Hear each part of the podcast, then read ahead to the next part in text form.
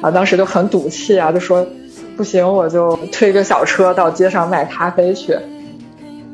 我当时就想，我也想做一个在这个北京这个大城市、大都市水泥森林里面的一个，就是有点像就是秘境这样的感觉吧。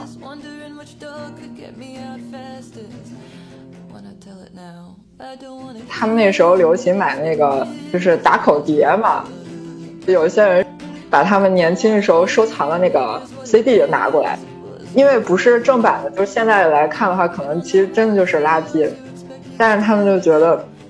都是自己的 青春，就好像扔掉了又舍不得，呃，于是就就给我了。然后后来我就拿着前辈的青春，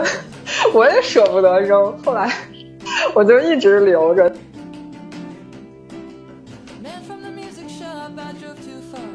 我们既然能存在，就是说大家还是有这种需求。就是传统的到一杯咖啡店，没有负担的喝一杯咖啡，然后聊天，就是很简单的一件事情。我以前比较喜欢旅行嘛，做这个店就好像就变成了一个别人就是旅行的一个地点，成为了别人的眼中的风景。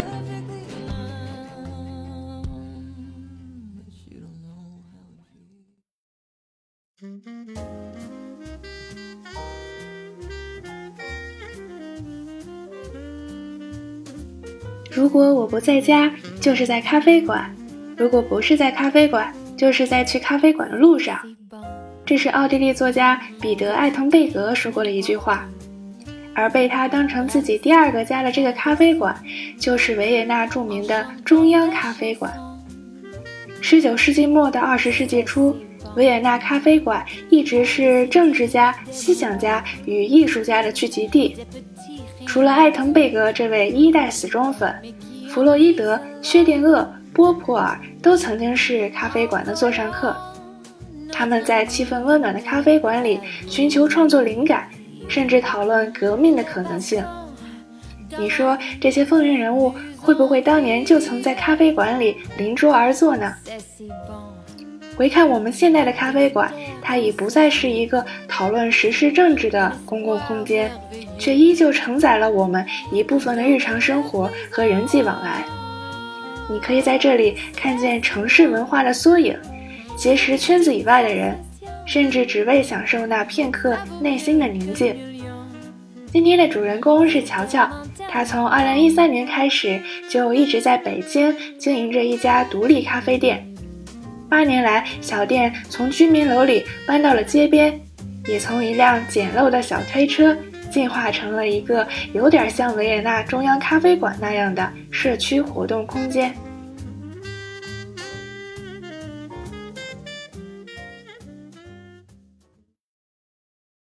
乔乔，你的咖啡店是叫奥之驿站，对吧？为什么会起这个名字呢？这个问题其实很多客人都会问我。我有时候会答的比较草率，因为我觉得这个名字是一个有点中二的名字。其实主持人刚才已经曝光了一下我们店的那个创始的时间，嗯，其实有点小尴尬，因为就好像啊，我我做了这么多年，呃，也并没有做成一个特别大或者特别有名的店啊，就好像 显得自己特别失败。就是我们咖啡厅的话，现在的这个门店。呃，是一个正规商铺嘛，然后是从一八年初开始做的，然后这个现在的形态和我最开始就所谓的在在居民楼里这个草创吧，就是这个时期的话，它还是有很大的区别的，但是呃，又有很多东西是延续下来的，所以说名字的话，其实就是其中一个很重要的，就是延续下来的一个点吧。我最开始的时候，就是为什么会做这个咖啡店呢？其实当时也没有这么多，就是很时髦的说法吧。就是用现在的概念来说，就是我有一个 gap year 的这个时期，就是其实我是去骑行过好几次，就是长途自行车骑行这样子。因为我不是一个特别擅长于就是和一群陌生人就是聊聊天，就一下子能打得很开的那样子一个人，所以我并不是特别喜欢那个住在呃，比如说青旅，然后和一群所谓的骑友或者驴友或者是就是车友啊、大车客这样，就是大家一起坐在一起吹牛，然后就聊天。所以其实我会选择那个就是家庭式的一些小旅店，有时候我也会借宿在当地人的家里，而而且他们那边的话，就主要是少数民族地区嘛，可能会有各个民族的，就比如说。呃，藏族啊、怒族啊，像白族啊、傈僳族啊，这个蒙族啊，就是这这很多就是呃居民的家里，我我都其实是住过，然后就是他们给我的感觉就是，虽然我我我是在一个陌生地方自己就是去旅行，一个一个非常 疲惫的旅行者，但是他们给我的感觉就是，呃，好像就是回到了自己家里，这种感觉就给我印象非常深刻。嗯，然后当时我回来之后，我就想啊，嗯，我我为什么不能在北京也做一个让让人有这种回家的感觉这样一个咖啡厅？但是因为当时年年纪比较小嘛，啊，也没有想那么多，就是因为我以前就是学过做咖啡嘛，我不太想在北京做民宿，做民宿感觉自己就好像一个二房东，就我还是想做用自己的产品和服务去直接这样去售卖这样一个商业吧。然后另外就是。一个那个空间活动空间，这个就是我一开始就有想做，所以说我其实一开始对我们那个店定位就是家庭式咖啡店和活动空间，这个这个其实一开始就有，当时就把这些整个屋子都收拾出来之后，就需要有一个名字嘛。当时其实并不是像大家想的我啊，把这个名字赋予了多么深邃的含义。奥芝的话，其实是一个美国童话，这个当时翻译到中国的话是是叫《绿野仙踪》，然后这个就是我我小时候最喜欢的一个童话故事，然后里面就是说那个奥之国在就是在一个沙漠里面嘛，然后所以我当时就想。我也想做一个，就是呃，在这个北京这个大城市、大都市水泥森林里面的一个，就是有点像就是秘境这样的感觉吧。然后我又在就是咱们中中国人的这个语境里面找到一个驿站这个概念，就是说大家可以休息。因为我当时本来就想做活动空间和咖啡店，所以我就没有叫什么什么什么咖啡店，我就叫奥芝驿站。因为我看好像那些比较高端的空间啊，都是起一个不知道是干嘛的 名字，然后呢，就反正名字就有了，就一直在用这个名字。呃，等到一八年我们去做这个新店的时候，其实这个名字真的不是很理想，不太好记，而且也没有什么流行的元素，又不知道在干嘛，呃，反正就不不太像咖啡店。嗯，但但是呢，就是因为我们有当时已经有很多客人就知道我们店嘛，然后就非常喜欢我们店，所以说我们觉得这个改了名字好像就不是原来这个店了，这个名字就一直保留了下来，是这样子。但是你如果说，呃，从开店的角度来说，其实我我现在感觉不是很满意。然后包括将将来如果做产品做商标，可能可能还真的需要有所改动或者之类的吧。不管多么拗口的名字，就是经常来的客人，他们知道了之后也会跟别人说，反正他们叫的好像很很顺。哎，我超级喜欢《绿野仙踪》这个故事的，我当时看的是那个电影版，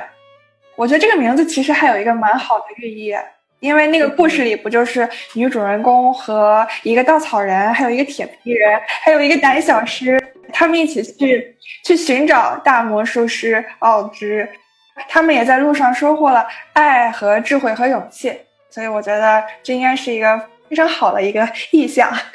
对，就是其实我我是一个很爱探险的人嘛。以前旅行的话，就是对我来说是一种探险，然后，然后，但是其实开店对我来说的话，它也是一种探险。大家很多时候，你你工作是要满足别人的需求，然后我这个店最开始的时候其实是比较任性，就好像就是以自己为 中心。我们就是做的时候会保持自己想做的东西，然后，但是我们也会不断的接受市场的反馈去调整。啊！但我发现，就是好像走到后来，大家反馈和我们想做的东西是一直在慢慢的趋近和重合的。就我觉得这这真的是一个非常奇妙的事情。就是这也是一种探险，就非常有意思啊。那因为我我就是参加可心的这个这个就是节目，也是被被你的那个文案中这个奇幻的探险这样的就是意象 所吸引。比如说，呃，我没有开这个店的话，也可能就是咱们俩也也不会就是遇到，就是这也是一个很有意思的事情。其实就是我我都不太好意思去看我们店最早的那些照片嘛，就是以我现在的 审美来看的话，我就觉得当时呃环境其实特别乱，而且当时我我们是非常奇葩的一个位置，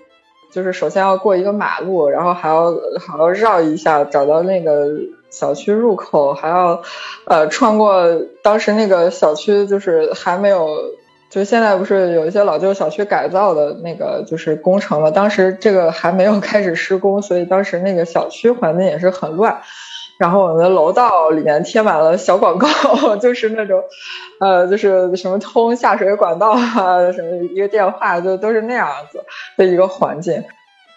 他们穿过就是这么多，就是这么复杂的一个环境之后，哎，就是到到了我们店里。就是不知道为什么还当时还真的有不少人还很喜欢我们店，我我到现在都想不明白这件事情。不知道你们有没有看过一个电影，呃，应该是叫《三十六个故事》吧，就是讲一个那个开咖啡店的故事。应该是我在开咖啡店之前，我我有看过这个电影。我当时觉得这个电影特别不真实，因为那个电影里面讲，就是呃，这个女孩开店之后，就很多朋友就把他们家里不要的东西拿拿过来，就是说呃，就是送送给她，然后她又不知道怎么去处理。好像后来她就就是物物交换吧，还是以就是就是好像是还是咖啡换故事，反正就是有这样的情节。我当时还觉得这个好文文艺青年的那种，就是感觉就特别不真实。但是但是后来我发现，就是我我真的开了这个家庭咖啡店之后，我发现这至少这一部分还有点真实。刚开这个店的时候，我因为也不是什么特别高级的什么。就是大饭店开门，我也没有说通知我所有的亲朋好友什么认识人，我就是只通知了一些，就是对咖啡店比较感兴趣，然后关系还就是比较说得上话或者关系比较好的一些朋友。呃，他们当时真的带带来了很多闲置物品，啊，比如说杯子啊这种肯定是有。还有一些摆件儿啊，还有乐器，就是因为很多人就会买一把吉他，后来就没空弹了。呃，就反正当时收到了不止一把，至少有两把以以上的吉他。后后来还有人要给我拿吉他过来，我我说我我们不需要吉他，我们已经有四把吉他。包括他们，比如说买了烘呃，就是想想玩烘焙，呃，就买了一些那个烘焙的器材，后来又不玩了，然后就给我们了。有一些那个就是呃朋友，他们以前就是年轻的时候，呃呃不不把人家说的很老一样，就是呃比我们大大几岁，十岁左右的这个年纪，就是他们那时候流行买那个就是打口碟嘛，就是有一些人是那个把他们年轻的时候收藏的那个呃就是这样的这个 CD 拿过来，其实因为因为不是正版的，就是现在来看的话，可能其实真的就是垃圾，但是他们就觉得。都是自己的 青春，就好像扔掉了又舍不得，呃，于是就就给我了，拿着前辈的青春，我也舍不得扔，后来我就一直留着。还有比如说旧杂志，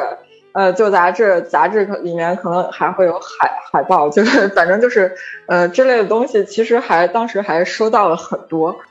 跟你约了这个就是节目之后，然后我就还呃就是在我店里仔细看了一下，有哪些东西是那个就是别人给我拿过来的，然后我这个一看就不看不到，一看吓一跳。对对对，我和我我老老公结婚的时候，我们很多结婚礼物都是咖啡店用品，我们就说让他们就是不要不要给红包了，然后如果要送的话，就送一些能用得上的。然后他们就问我们有什么需要用的。比如说那个手冲壶啊，电子秤啊，就很多东西现在真的还在用。其实这些东西它也是承载着，就是这些人他们的呃一种怎么说呢，梦想和爱吧。你这里已经变成他们的青春博物馆了。他们做不到断舍离，又很想把这些东西保存下来，所以就都托管到了你这里。包括当时还有很多朋友给我寄明信片嘛，啊，或者写一些小纸片，呃，就是这些东西就是比较有价值的，我就会摆在那儿做一种展示嘛。他们可能这个人，他可能真的就是，比如说像你们这样子，就是可能就出国了，或者是很久见不到，或者他在外地工作。啊，也可能就是在北京的郊区，各自忙着自己的生活这样子。哎，所以是原来的小店已经装不下这些东西了，而且你想给你的顾客就是提供一个更好的环境，所以从居民楼里搬出来了嘛？嗯，其实没有这么简单吧，就是有很多原因。就我其实。一开始就是想做一个咖啡店，然后我们在居民楼里的话，主要就是为了节省成本，另外就也是为了就是自己是一个学习的过程嘛，所以说就是一直在找一个就是合适的契机来来搬出来，呃，但是当时在在居民楼里这个时期是我自己在做，到了一七年底的时候，我爱人就是我老公，他决定和我一起做这个咖啡店。其实开在楼里是很奇葩的嘛，因为你你咖啡店肯定一般都是最好是在街边，是我们在楼里就是完呃就是完全没有那个街边流水。我刚才说的这这一批人，就是我我认识的这批人，呃，他们都来过一圈之后，哎，好像就真的就没有人会再来了。当时我们其实是做了很多尝试，我们的那个思路就是说，如果一个你一个项目做得好，然后就是市场会给你反馈嘛，就说明这个可以，我们就会重点做这个。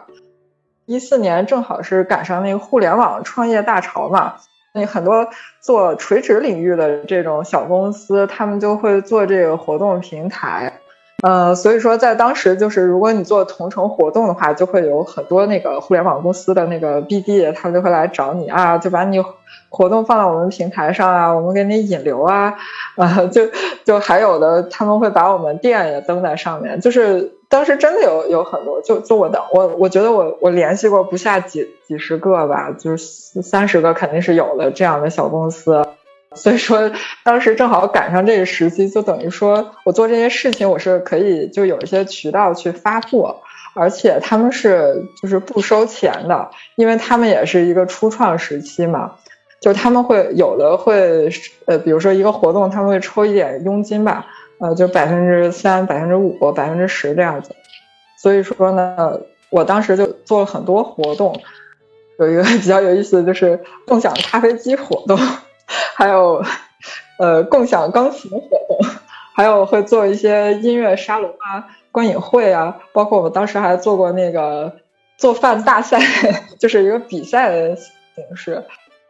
其实我我最早的一批客人，我觉得就是也是比较年轻吧，可能很多是学生，然后或者是一些刚工作的北漂，他们毕竟那个消费能力比较有限。然后另外就是，呃，他们好像也也好像想寻找这种就是不那么商业化的这种就是家庭式的感觉，因为呃，就是穿过这么一个复杂的小区来愿意来我这儿的，他一定也是比较喜欢这样这样风格的人。然后比较有意思的是，就来了一些我想象不到的人。我不是一个很潮人，就我都不知道这些概念。就是呃，有一群人，他们可以算算作是这个所谓的 city walk。爱好者就是他们会在城市里探索，哎，有什么有趣的地方？我我知道，别人不知道，就是哎，他都有这种探险的快乐，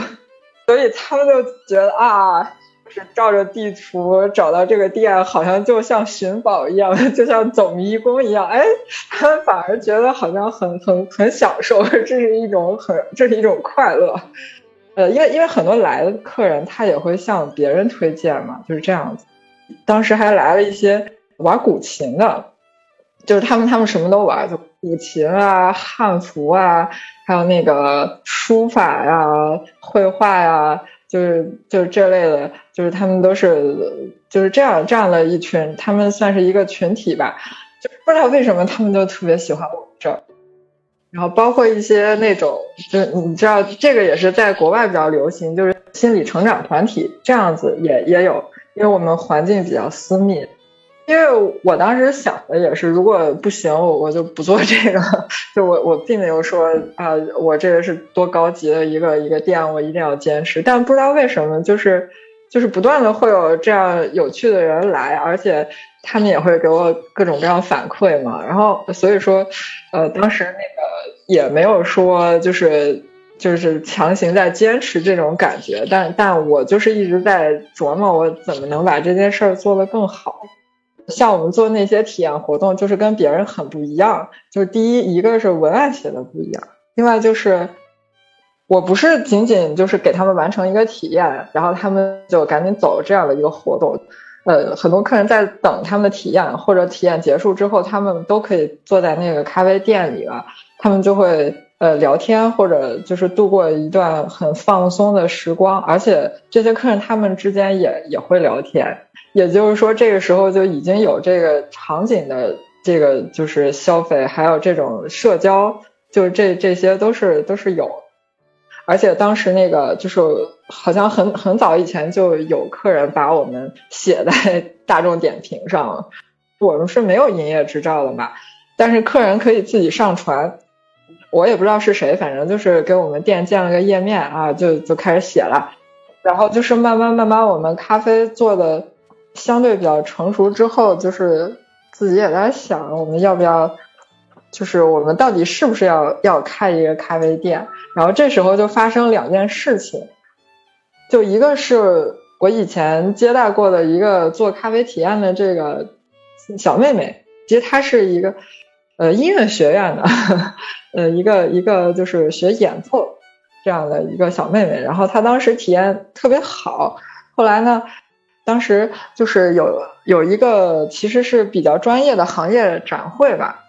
呃，当时正好需要一个咖啡的展位，就是说那个展商需要一个，就是就是其实就是展商想请他的客人喝喝咖啡，然后他就需要一个就是咖啡的这个服务，然后呢，这个小妹妹就认识。这个展商，然后那个展商就是他不是北京的，他也不认识北京的咖啡店，他就只认识这小妹妹，所以说那个那小妹妹也平时也不去咖啡店，她就是碰巧来到我们这儿，觉得挺好，她就只认识我，然后他就说要呃你们要不要去？当时我我那个我爱人他是一个离职的状态嘛，就是正好也比较有时间，我们就说去试试吧，就当时都是去感受一下，如果呃我我一。天就是做很大量的出品咖啡，这个是一个什么样的？到底是一个什么样的感受呢？就是我们到底喜不喜欢啊？然后就就去，我爱人他不是离职状态嘛，然后当时就很赌气啊，就说不行，我就推个小车到街上卖咖啡去。就像你们程序员或者是一些社畜，他都会有这样的心理，就是啊，我这工作太烦了，就是我不然我就摆摊儿去吧。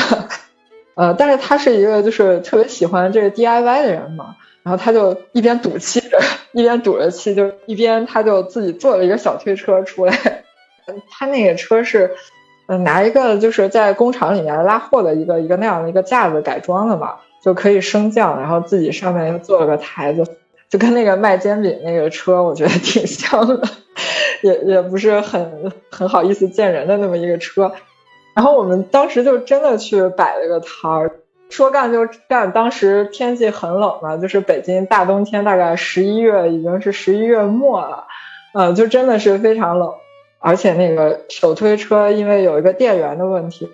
我们当时是用了一个电呃就是蓄电池，然后。店员可能只只能支撑一个小时吧，这样子。而且走在路上的人，他是一个什么状态？其实他们真的很着急，因为那个手动做咖啡还是需要一点时间，就不是拿起来就走，就不是像做好的豆浆那样拿着就走，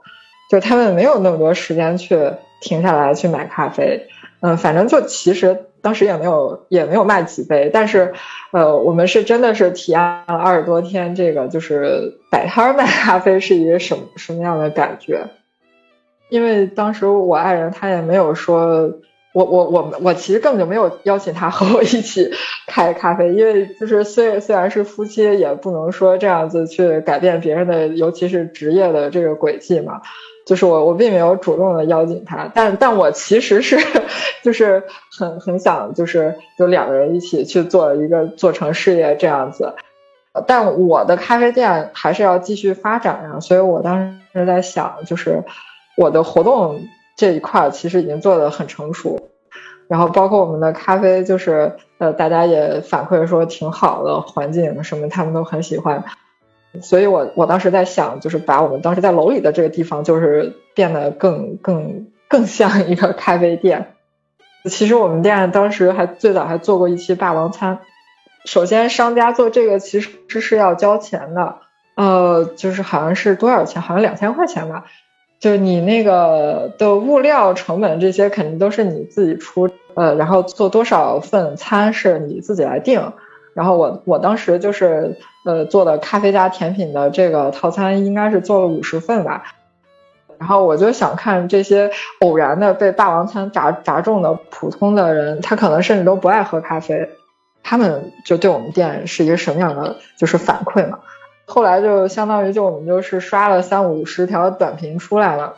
而且 其中还包含五六个是中评。如果做餐饮的朋友可能了解，就是如果有人打了中评，你没有办法去让他呃撤销，而且你可能要真的要很多个好评才能把它就是这个呃这个分儿再刷回来。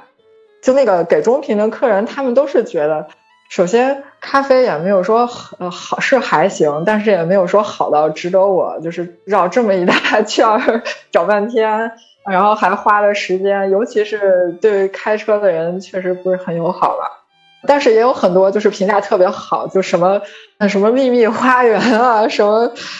呃是什么秘密基地啊，就或者是什么呃世外桃源，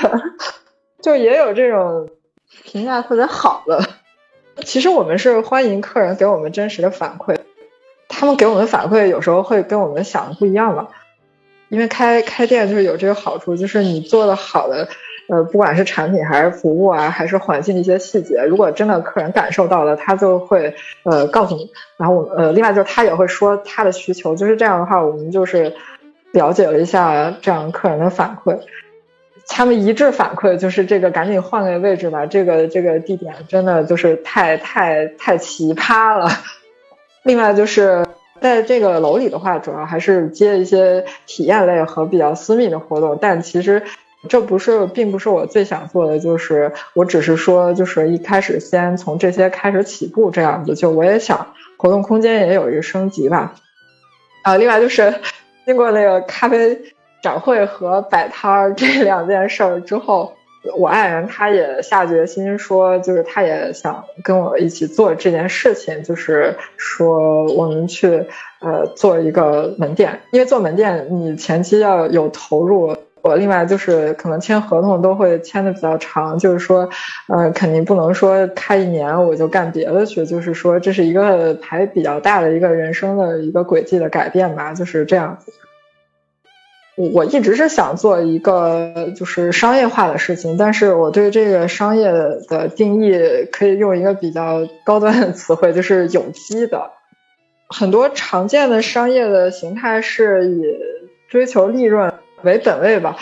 说白了就是怎么赚钱怎么来嘛。就是我呢，我也是要赚钱的，但是我希望就是呃，我这个生意它是一个。就是有有活力的，这样它就是他自己会有这种成长的空间，然后就是比较像自然的这样的感觉。另外就是呃有这种人文关怀，还有这种那个社区气氛。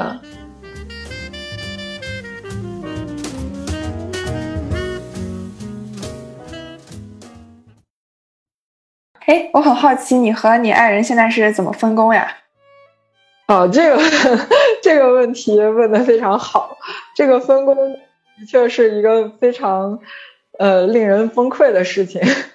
我可以给你说一下我们近期的分工。我们分工确实是比较乱的，因为一开始就是百废待兴，不管是谁觉得有什么事情需要做的话，都会去做。很多事情因为也没有经验。就是说都要两个人商量着来吧，就所以最开始没有那么详细的分工，呃，但是后来就这就真的产生了很多问题。我们开店之前的话，就是大家可以互相吐槽，呃，比如说啊，我没有老板，但是他当时是有老板，就比如说他可以给我吐槽他的老板多么的奇葩，然后我就吐槽我的客人多么的奇葩，然后就我就感觉特别好。就我们俩现在在一个公司嘛，然后我们俩的话，那我们总不能我我向他吐槽啊，你昨天干的这件事有多奇葩，呃，那这样的话就会变成我们俩就每天都在互骂，就是这这样是肯定不可能，所以我我们一起做之后的话，就只只能自己检讨自己有有什么做的不好，然后呃，因为因为这个活有很多嘛，很琐碎的事情，各种事情，然后反正不是我干就是他干。嗯，所以说那个分工其实真的还挺重要的，然后我们就一也是一直在调整，就非常的痛苦，呃，反正平均每一两周总要吵一次吧，就其实就就跟那个夫妻俩装修吵架的点是一样的，就是战战略上没没有什么分歧，但是就是细细节方面，尤其是没法判断到底谁对谁错的这种就是细节，啊，然后然后我们就会吵。然后有有时候，然后连客人都看不下去了。然后比如说他有时候对对这这杯咖啡的口味就有有一个什么想讨论的，他他们都要先看看看看形式，就是就是怕他说了什么有什么不对的，导致我们俩吵起来。然后我我我我来回答你的问题，我们现在的分工就是，我爱人他是吧台长，就是吧台呃什么事情要怎么做。就是做成什么样，这也是他说了算。然后我是站长，就是我们不是奥之驿站，除了吧台以外的所有的事情都是，然后就我来。然后另外就是他呃平时看店多一些，呃保保证稳定的出品，保证每天正常开门。呃，另外就是还有那个，就是他不是比较擅长于这个。DIY 和修理嘛，就是呃可能器器材方维护方面这些就是他做的多一些。像这个就是，比如说一些呃设计类的，还有这个宣传类，就是文案，呃文案，还有图像的设计，还有对外的对接合作什么，反正就是这乱七八糟的都是都是我来。关于那个门店运营方面，就一开始他也在做，也也做了一些，但是后来发现他确实不太擅长这这个，就是说他还是一个传统的就是技能型人才的这样的一个定位，就好像就是比如说啊，他可以把这个一个咖啡，包括那个咖啡机用什么咖啡机，然后就是怎么怎么怎么摆啊，就是呃怎么出品啊，这这些参数啊细节啊，他他这个都能做得很好。呃，但是就他没有办法去找更多的客人，就是说他没有办法让这个流量增加，但是他可以就是保证这个客人来了之后他还想来。今年的分工就是，呃，我是老板，他是咖啡师，然后我现在每个月给他发固定工资，就是咖啡师的工资这样子。对，这个听起来好像很可笑，就是因为我们这个钱，我因为我们俩是一家的，好像就是左左手倒右手。对，但你们还分得很细，是必要的，就是因为将来假设我我再雇一个咖啡师，就是我应该给他发多少钱，他应该做什么？其实这这这个都非常重要的这个事情，因为毕竟是做生意，我因为说我们我们我们俩是一家的，我我们就是一些是非对错就不分，这这个所以说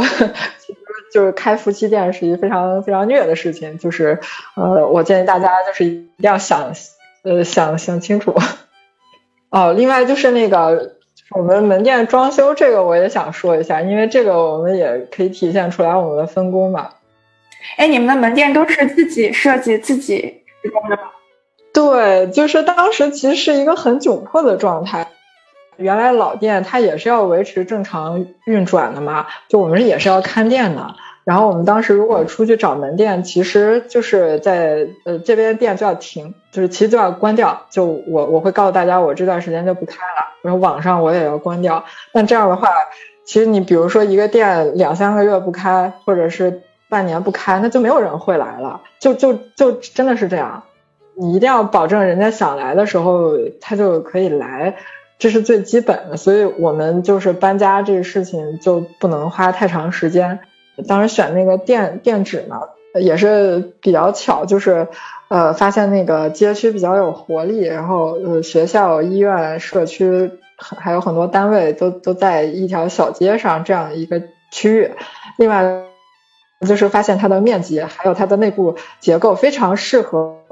改成那个活动空间和咖啡店。所以说，就是一个四十平的小空间，其实对于一个小咖啡店来说还是有点大。就啊，我觉得二十平更理想一些。但是为了做这个活动空间，我们就咬牙把它接下来了。因为当时有有其实是心里是有点没底的，然后就开始施工。那个时候是一月份，因为我们是就是对 D I D I Y 有有一种可能就是偏执，就是我，所以我们也没有请人。然后像你说的，就包括我们的施工也没有请人，这时候我们俩分工就体现出来了。就是说，你所有看不到的地方都是那个我爱人他搞的。呃，就我们接这个店原来的他那些，他原来是个西餐店，然后我们要把他一些我们用不到的东西都拆掉，就是他的他那原有的装修我们基本都用不掉。然后你还要把他的那个就是建筑垃圾找找人运走。嗯，当时那个北京，北京就是对于建筑清运已经管得很严了，就是需要，呃，好像是晚上吧，八点以后，然后需要一个呃卡车才能进来嘛，然后他他把这些东西拉走也是要收费的嘛，就是好像当时拆都拆了好几天吧。水电改造这个我们也是自自己来的，当然主要是这这个主要是他来。把这些全做好之后，后面其实其实我觉得大家都也都可以自己做，就是比如说就铺个地板啊，贴个墙纸啊，刷个墙啊，这个就是都都可以做，没没有问题。你肯定有所了解，就是说很多咖啡店是那种美式美式什么乡村风，嗯，然后他们就是会用很多呃，比如说废废旧的那个暖暖气管，呃，不是就是水水管啊，或者是。那个轮废废轮胎啊，做一些那个装饰这样子。呃，当然在美国可能是这样的，但是在中国的话，其实很多这样的风格，它用的这个轮胎和呃水管，它都是买来的。然后我我我就觉得，我们就就是觉得这种风格其实就挺傻的。就本来人家是这个废旧物品。然后再利用，就是顺手就就搞出来了这个风格，然后就是好像你刻意去搞，就其实是我我们自己是特别不喜欢这种所谓的工业风啊，这种设计风，就觉得太刻意。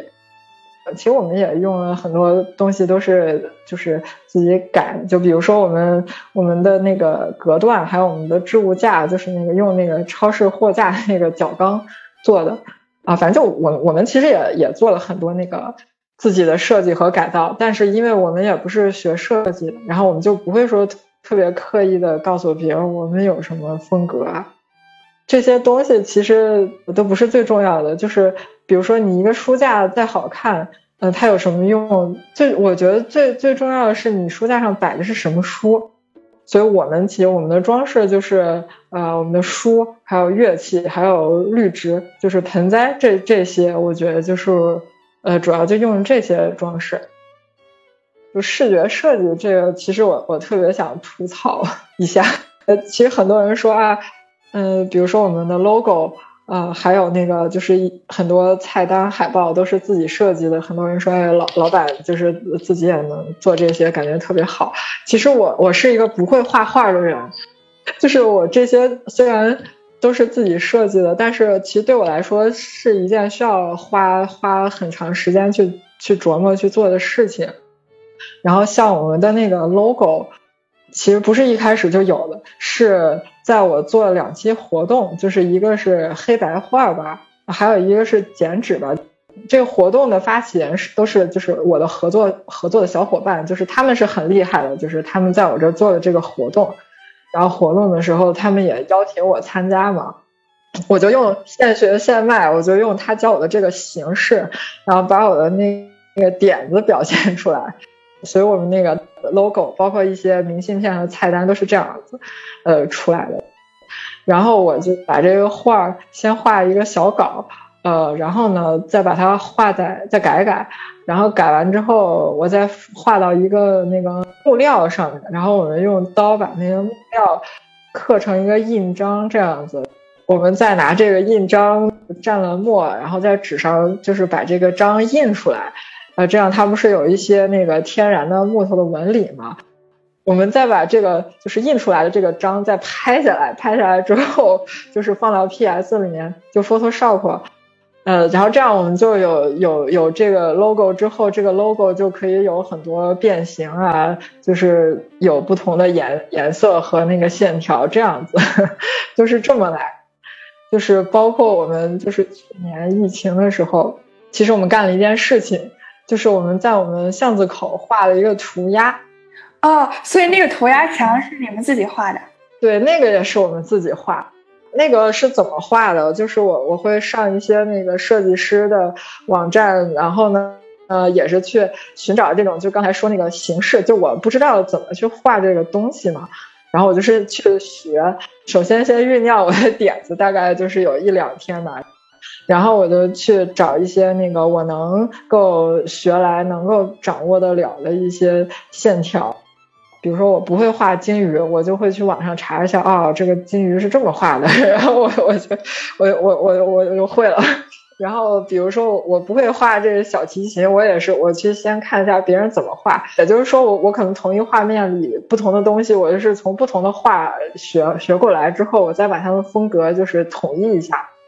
然后也是要先画一个小稿。嗯，然后因为不会画墙画，所以说我们就拿着尺子，就是就是呃，把那个小稿画腾到那个墙上，然后一开始尺寸真的就是比例有点问题，又改改了半天之后，呃，然后再拿那个丙烯就是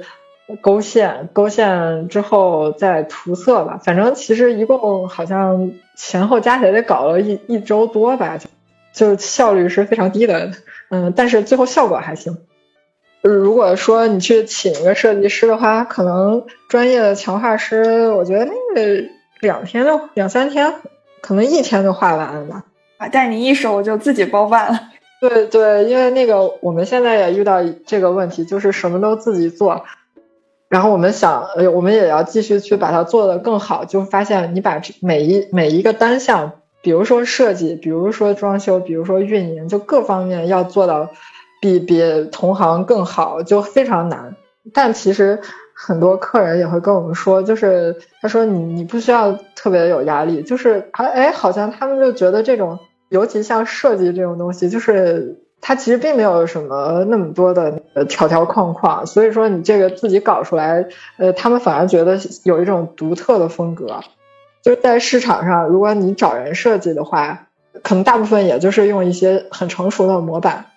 另外就是，你如果是请想设计特别有个性，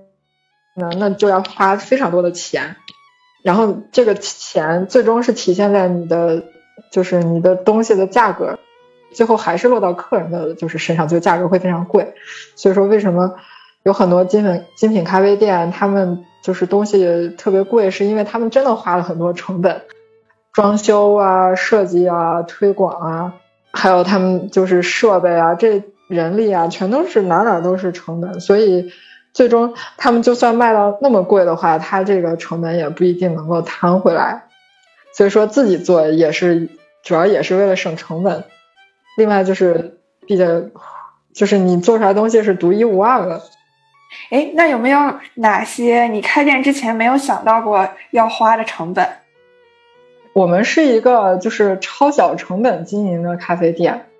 我们最主要成本其实就是房租嘛。除了房租之外，其实水电费也是比较高。就是这个这个电费的话，在高峰的这个时间段的话，可能是民用电的那个两倍嘛。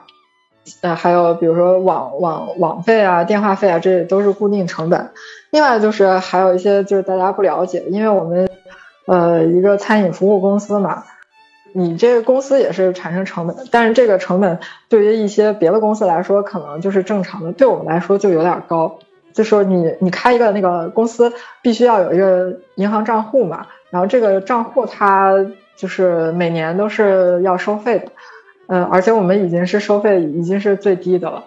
我们每个月都是要向那个税务所报账的嘛，然后这个报账因为我们没有。专职会计的话，我们就得找那个会计公司，就这个就是你肯定要给会计公司这这一笔钱，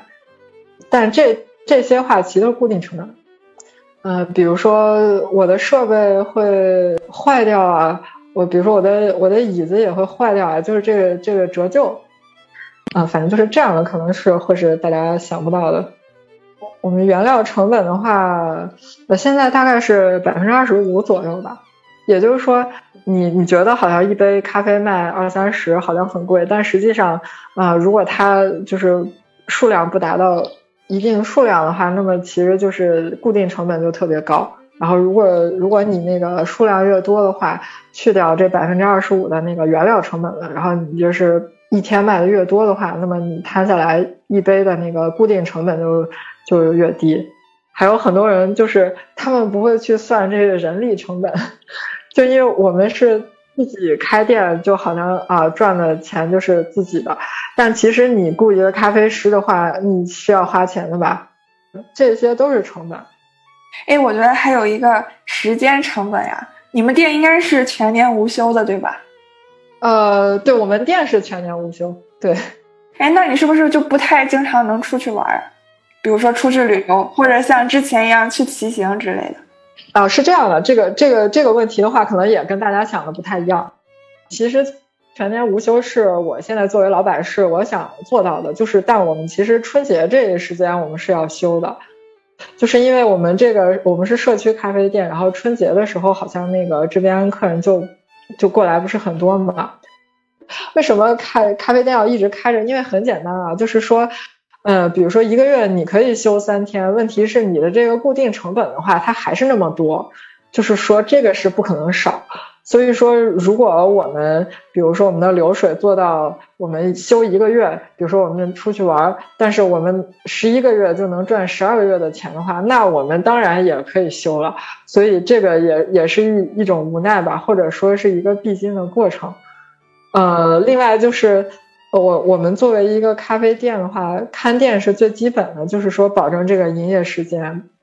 呃，很多我我们大部分客人就不会说提前打电话，他们就是直接过来。比如说，假设是你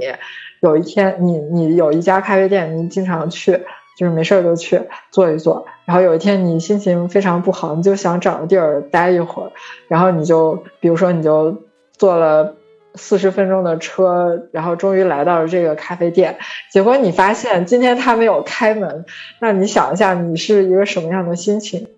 我一会儿就过来了。就所以说，我我们就是作为呃，刚才是从成本方面，就是说这个为什么要开着？另外就就是从客人的角度来说的话，肯定也是说，就是呃，你只要写着你营业，你就营业，这个最基本的，因为。咖啡是店是服务行业嘛，就我们不比别的别的餐馆或者餐饮行业高级，就是为什么，呃，别人的店就每天都开着，那为什么我们就就就能一会儿开一会儿不开？我我觉得这咖啡店并并不比他们高级，但因为我们其实还好，我们不是两个人看店嘛，而且我们俩现在就是经过三年的这个成长的话，我们。每个人自己独立看店也都是 O 完全 OK 都没有什么问题，就我们店是就是不就是营业时间是要保证的，但是我们俩的话并不是说全年无休，就是我们每周都会轮轮流休息啊，只不过说不太可能说两个人一起，就是因为我我们也是骑行和户外运动爱好者了，就是两不能两个人一起出去玩，就是这样子。其实这一点的话倒也还好，因为就是说，我觉得，呃，两个人一起共同的做一件事情的话，这个也蛮有意思啊，本身很幸福。这个其实我们今年不久之前我们也讨论过这个问题，因为两个人一起就是忘掉生活的烦恼，一起去度假，这个才是最开心的嘛。就是天天面对生活，这个这个肯定会有很多不愉快的事。我作为老板的话，就即使我休息的时候，我也是在想着这个店，就好像很难，就是把店里事儿忘掉去再干件别的事儿。嗯，后来我我我也反思，就我发现这其实也并不是一个很好的状态。人还是需要休息嘛，所以说，另外就我我们俩也需要一些共同的活动，所以我们今年就是呃每天会早起一起去跑步，然后另外就是我们的就是每天吃的一日三餐都尽量会自己去做，然后我们在家里 也会有个分工，就是比如说一周他做，一周我做，哎，我就发现我们就做了这两件事情之后，好像这个问题就就是有所改善。哎，你刚刚提到，其实咖啡是一个可以不断做出创意的一个东西，所以是不是也不会就是陷入到一种倦怠期？因为你每天可能都要冲咖啡、泡咖啡、做咖啡。呃，我觉得你这个问题问的特别好，呃，这个我也特别想跟大家分享一下。每个咖啡店其实定位是不一样的，然后像我们这样的话，就是老板自己看店。所以我们的状态的话，可能就是对于一些和我们类似的，就是这个这现在有这样一个概念嘛，自雇佣职业。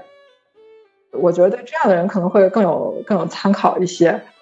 像你说的，就是我我们每天做咖啡的时候啊，我们我们我们会对我们的出品不断的进行调整和更新嘛。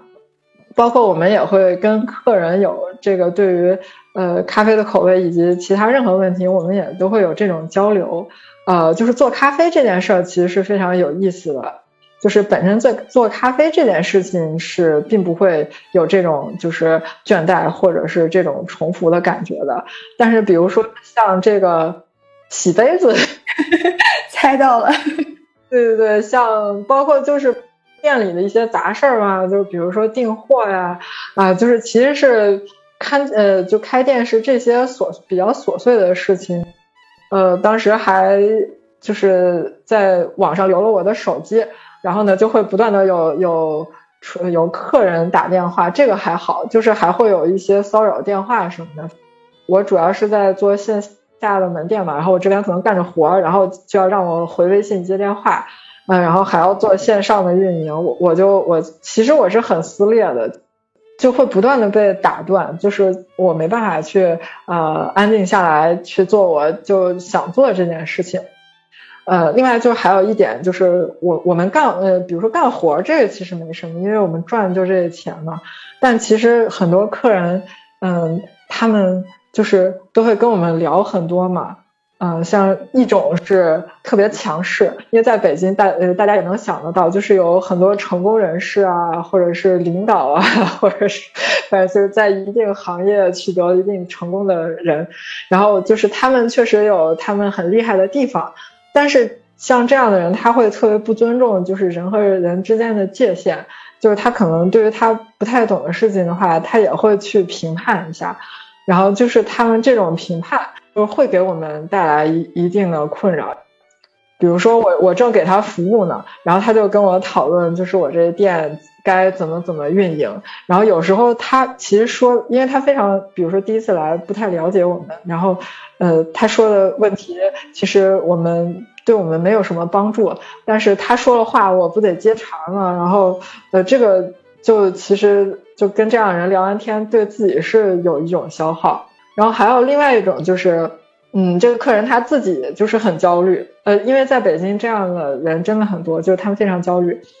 呃，比如说有的有的客人来了之后吧，呃，他自己很焦虑，然后他看到本来他应该是来我们店是一个来放松的吧，就是来来转换状态来休息的，而且其实说实话，就我们店客人不多的时候才是才是一个特别。让客人更舒服的一个一个就是很安静的状态，但这个客人，嗯，你说他来了之后正好赶上客人不多，他不但没有好好享受他的这种，比如说接近包场的待遇，他会把他自己带入到我的角色里，啊，他就想，哎，这个老板怎么办啊？然后他就他他自己就非常焦虑，然后他这样子反而就把我搞得很焦虑，就我我本来没有什么。然后，然后还有一种就是他们自己有很多特别负面的情绪，然后他们就会跟我们说，嗯，然后但是这个其实我我是因为我做这行，我是愿意去跟他们聊这个，呃，就是咱呃，你只要点一杯咖啡，什么都可以聊。我主要是听他们说，但有时候他就是这种负面情绪已经严重到就是有点过度了。然后这样的呃，因为我又没有接受过这种心理学的训练，我只是一个 只是一个听他吐槽的这个咖啡师。嗯，这样的人的比例其实还挺多的。嗯，但是这个比较比较有意思的一个事情就是，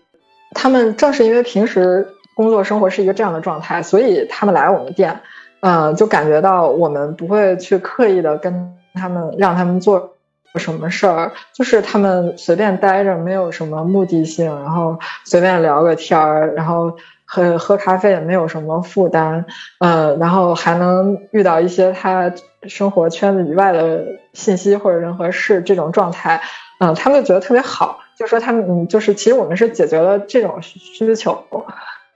但是就是说，呃，我们自己的状态是，因为，呃，我只要在店里的话，我我是一个。为别人服务的状态嘛，呃，就没有人会愿意听一个，就是你去一个咖啡店，不是去听这个老板跟你吐槽他多么难，你打个车，你是去听司机跟你说他，呃，开个车多累，你不就是打个车，就是你花钱他服务嘛？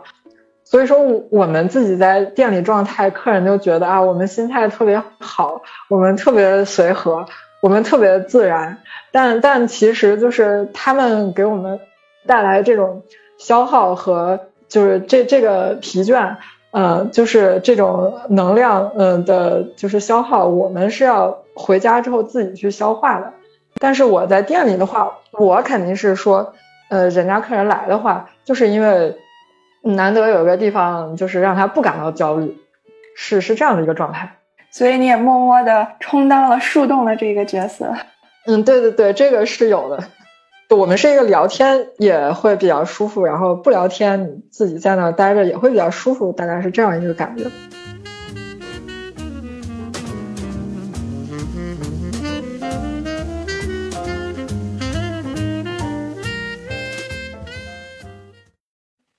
哎，那你觉得你的店距离你心中理想的模样还有多远？嗯，其实从那个刚才说的那个霸王餐开始吧，就我觉得客人的点评的话，就是也也是很有意思，就是它记录了我们的这个成长的过程吧。嗯，就是我们从一开始的时候，其实我们就是一个四星这样子，但是呢，其实呃很多很多就是产品服务还有很多细节，我们真的一直都是在不断的调整的，因为咖啡还有泡馆子其实是。要用你自己的那个味觉，还有你自己去感受，就不是说我我我一篇软文写我一个咖啡店很好，或者说我老板嘴上说他咖啡店很好，这个是没有用的。就说我们是一个就是行动胜于语言的这么一个一个行业嘛，嗯，所以说我们其实不太会去跟客人讲我们都调整啥了，我在哪个地方花成本了，我觉得这是好像是一个特别奇怪的事情。我们就是只是去默默的去做，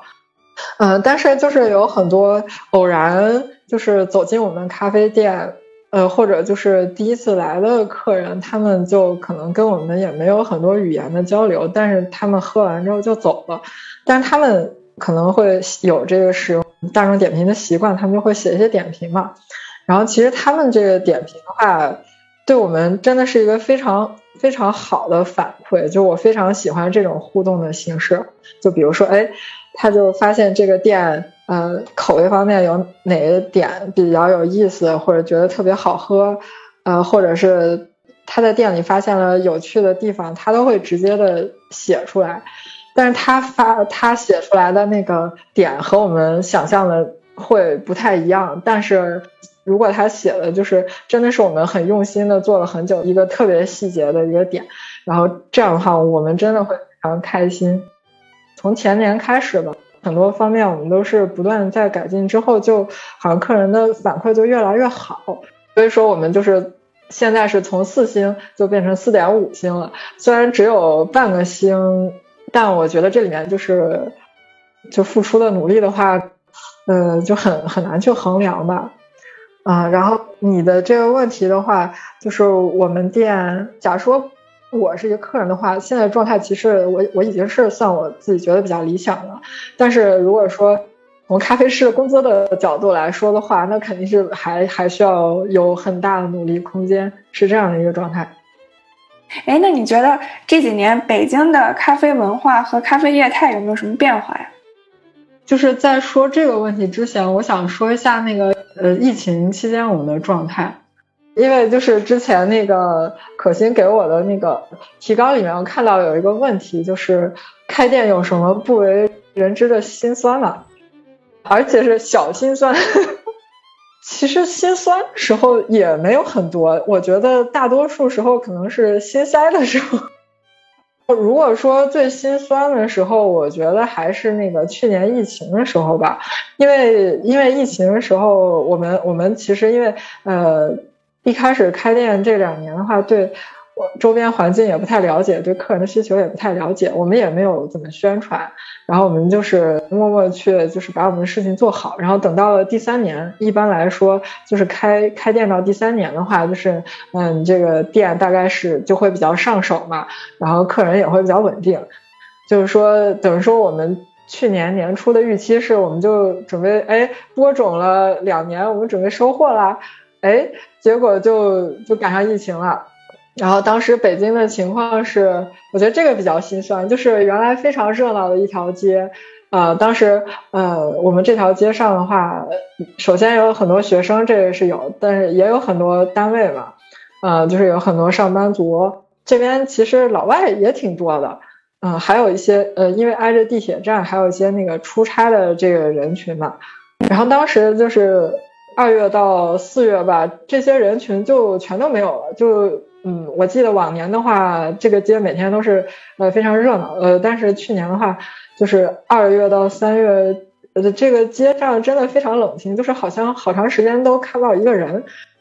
嗯，然后这个时候，就是国家不是号召那个给民营企业，就是就给我们这样的门店，就是减免房租嘛。其实这个只是一个号召，就是你只有租的是国有企业的那个房的这样的企业才能享受这样的就是免租或者减减租的优惠。然后如果不是的话，其实大部分那个房东都没有减免房租。然后我们的房东的话也是没有呃给我们免房租，而且到了年底，他们不但没有减免，他们还加了房租，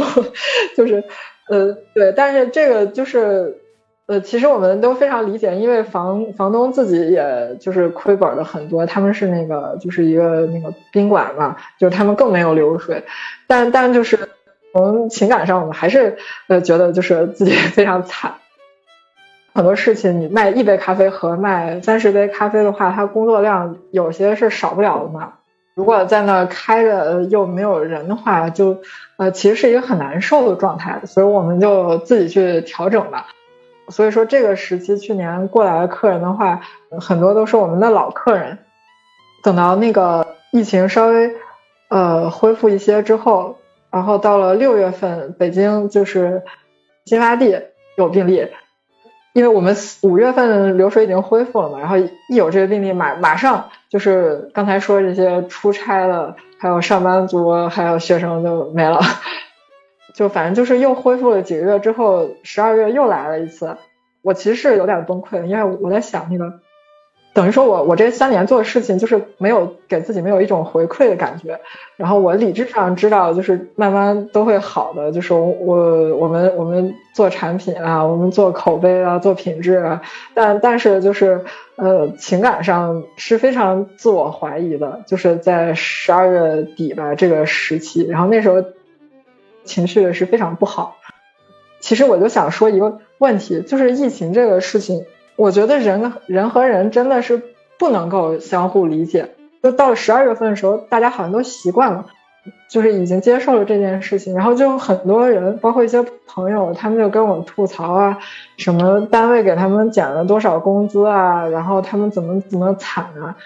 我的内心 OS 是。这些上班的人，其实他们很难理解，就是我们做生意亏本是一个什么状态。就是说，你你做了很多事情，不但没有收入，而且你还你还亏损。嗯，然后这时候真真的心情是非常的不好。呃，因为疫情刚开始的时候是非常状态，我我其实很淡定的，我就我不是还画墙画吗？嗯，然后然后就就哦，对我当时还在店里练琴，我非常淡定。然后等到了十二月份的时候，我就非常非常不淡定，我就觉得其实我们这种受受到影响比较大的行业，其实我们也是有这种就是内心的创伤的，而且是没有一一个地方去化解的，就是只能去自己化解。所以我就想到你那个问题，就是说一件心酸的小事，就是我前年。我在店里门口弄了一个花池嘛，种了一些比较耐寒的这个植物。因为北京就是我们那个位置朝南，夏天是暴晒，然后然后呃可能三十多度，冬天呃去年有那个零下十九度嘛，然后所以说露养还是朝南，这个就是一能可选择的植物其实挺少的。然后呢，我就是找了我挑了几种好像。这个习性比较适合在我们这儿长的植物，然后我是前年秋天种的，然后前年非常有耐心的给他们搭了个大棚，就怕让他们冻死嘛。然后呢，过过了一个冬冬天，就是我当时种了大概有五六种植物吧，其中只有一种死了，剩下的到了春天它们都发芽了。对，然后当时不是正好赶上疫情，但是就是当时我就是每天看着这些呃花花草草，然后它们就是长得非常好，然后还开着花，非常漂亮。嗯，但是这个时候其实是没有什么客人，因为春天花期非常短嘛，就是错过了这这个花开最漂亮的这个这个时期，也他们也没有拍照。然后呢，到了去年十二月份，我不是心情特别不好吗？我就没有给他们搭大棚，然后我我当时心情是，哎呀，就只有坚强的植物才能在我们店活下来，而且我当时非常忙，我我就没顾上想这事儿。然后呢，今年春天我我想的很好，嗯，就是我我这些花草肯定又会复活，就是复苏过来开始开花。结果我我发现一个问题，就是它们好像都死了。就是因为去年有那个零下十九度非常冷的那个严寒，然后可能是已经超出这些植物的承受范围，就是好像基本上都死了，就是一碰都碎了，就真的是就已经化化风化了，就化成渣了那样。我在想啊，我又要去重新去挑植物，我这心态就有点崩。嗯，但是后来还是有有一颗就是铁线莲是活下来的，而且是一共两个铁线莲，只有一颗活下来了。但是我就调整心态之后，又去重新买了一些那个呃植物吧。然后之前就买了二十多块钱大一点的嘛。然后我今年就买了经济适用花苗，就我就买了几块钱的。然后我就想，就死了也不心疼。对，一定要搭棚子。对，今年肯定就记住了。北京其实这些年发生了很大的变化，然后这个过程的话，其实我是一个亲历者。之前大家对北京的印象是，可能就是呃，一个是脏乱差，另外就是因为脏乱差，所以就有这种包容性，就是可能很现代化的一个大楼，然后旁边会有这种街边摊啊、苍蝇馆子啊，这种也是有很多。就在我们以前印象中，其实北京还是一个很有人情味、很有包容性的这么一个城市。但是呢，这些年的话，北京就发生了一个变化，就是说，呃要往那个更现代化的一个城市去走嘛。呃，就是政府这边的话，会去对这个所谓的这些脏乱差进行一个治理。比如改革开放以后，或者是就是某一时期，嗯，国家是鼓励发展经济的嘛，然后当时就是有很多不是商用的那个呃房产，就是可能就是民居，尤其是胡同里那种的。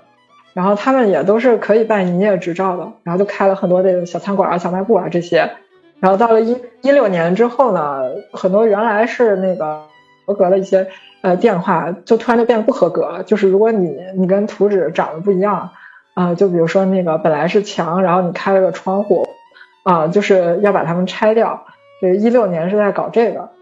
啊，然后还有一个就是城市外立面的的一个整治，就是有一些街道的那个门头招牌是会被统一，或者如果你超出呃超出，就比如说像我们就是就是我们那个我们不能有那个就是超出我们这个建筑的一个招牌，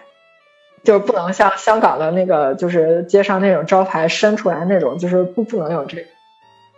然后像一八年的话，对餐饮这个就是这块小餐饮也是比较收紧，就比如说你你的经营项目和你的执照必须严格相符。呃，因为像以前很多人就是，比如说就很简单，就他他执照是饮品，但是他做西餐这种还挺常见的。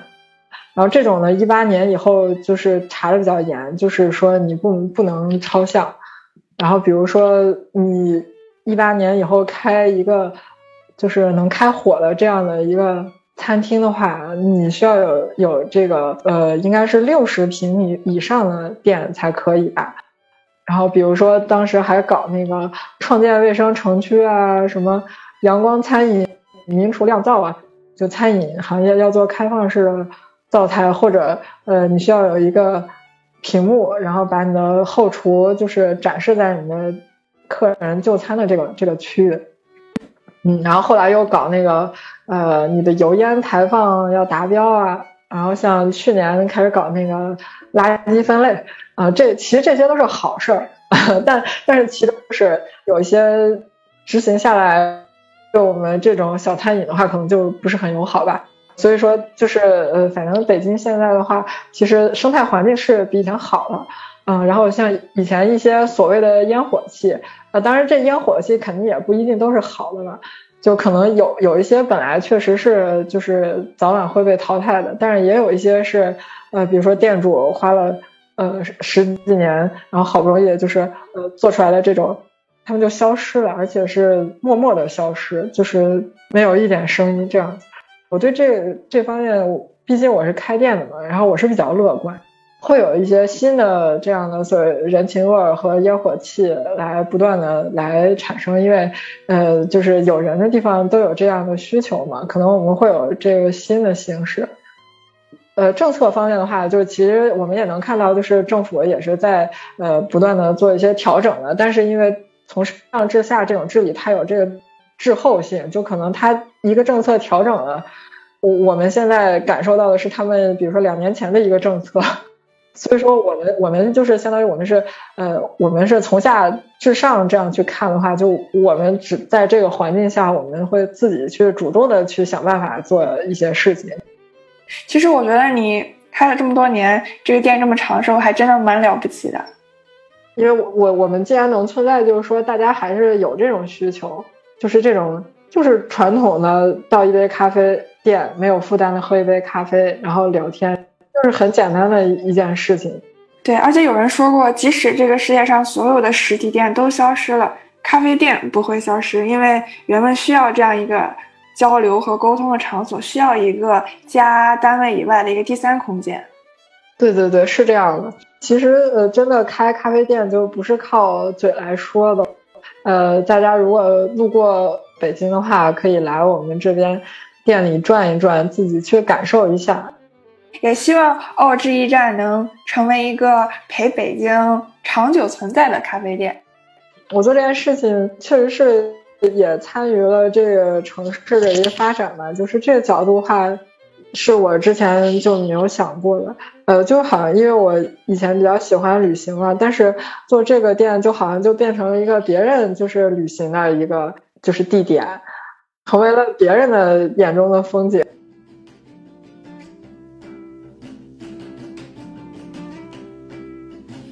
乔乔的朋友圈，我发现老板和老板娘在五月一号给自己放了个假，外出骑行骑了个爽。而紧接着第二天又准时开店营业了。乔乔说：“感觉过节不放假的只有老板，哭脸哭脸。”但我想他还是幸福的，因为每天都会有那么几张熟悉的面孔遛弯儿到店里买外带咖啡，大家汇报各自遇到了新鲜事儿，或一起吐个槽，这已经就很温暖了。今天的节目就到这里。想要认识更多斜杠青年，就在喜马拉雅、小宇宙、苹果播客上订阅斜杠青年研究所吧。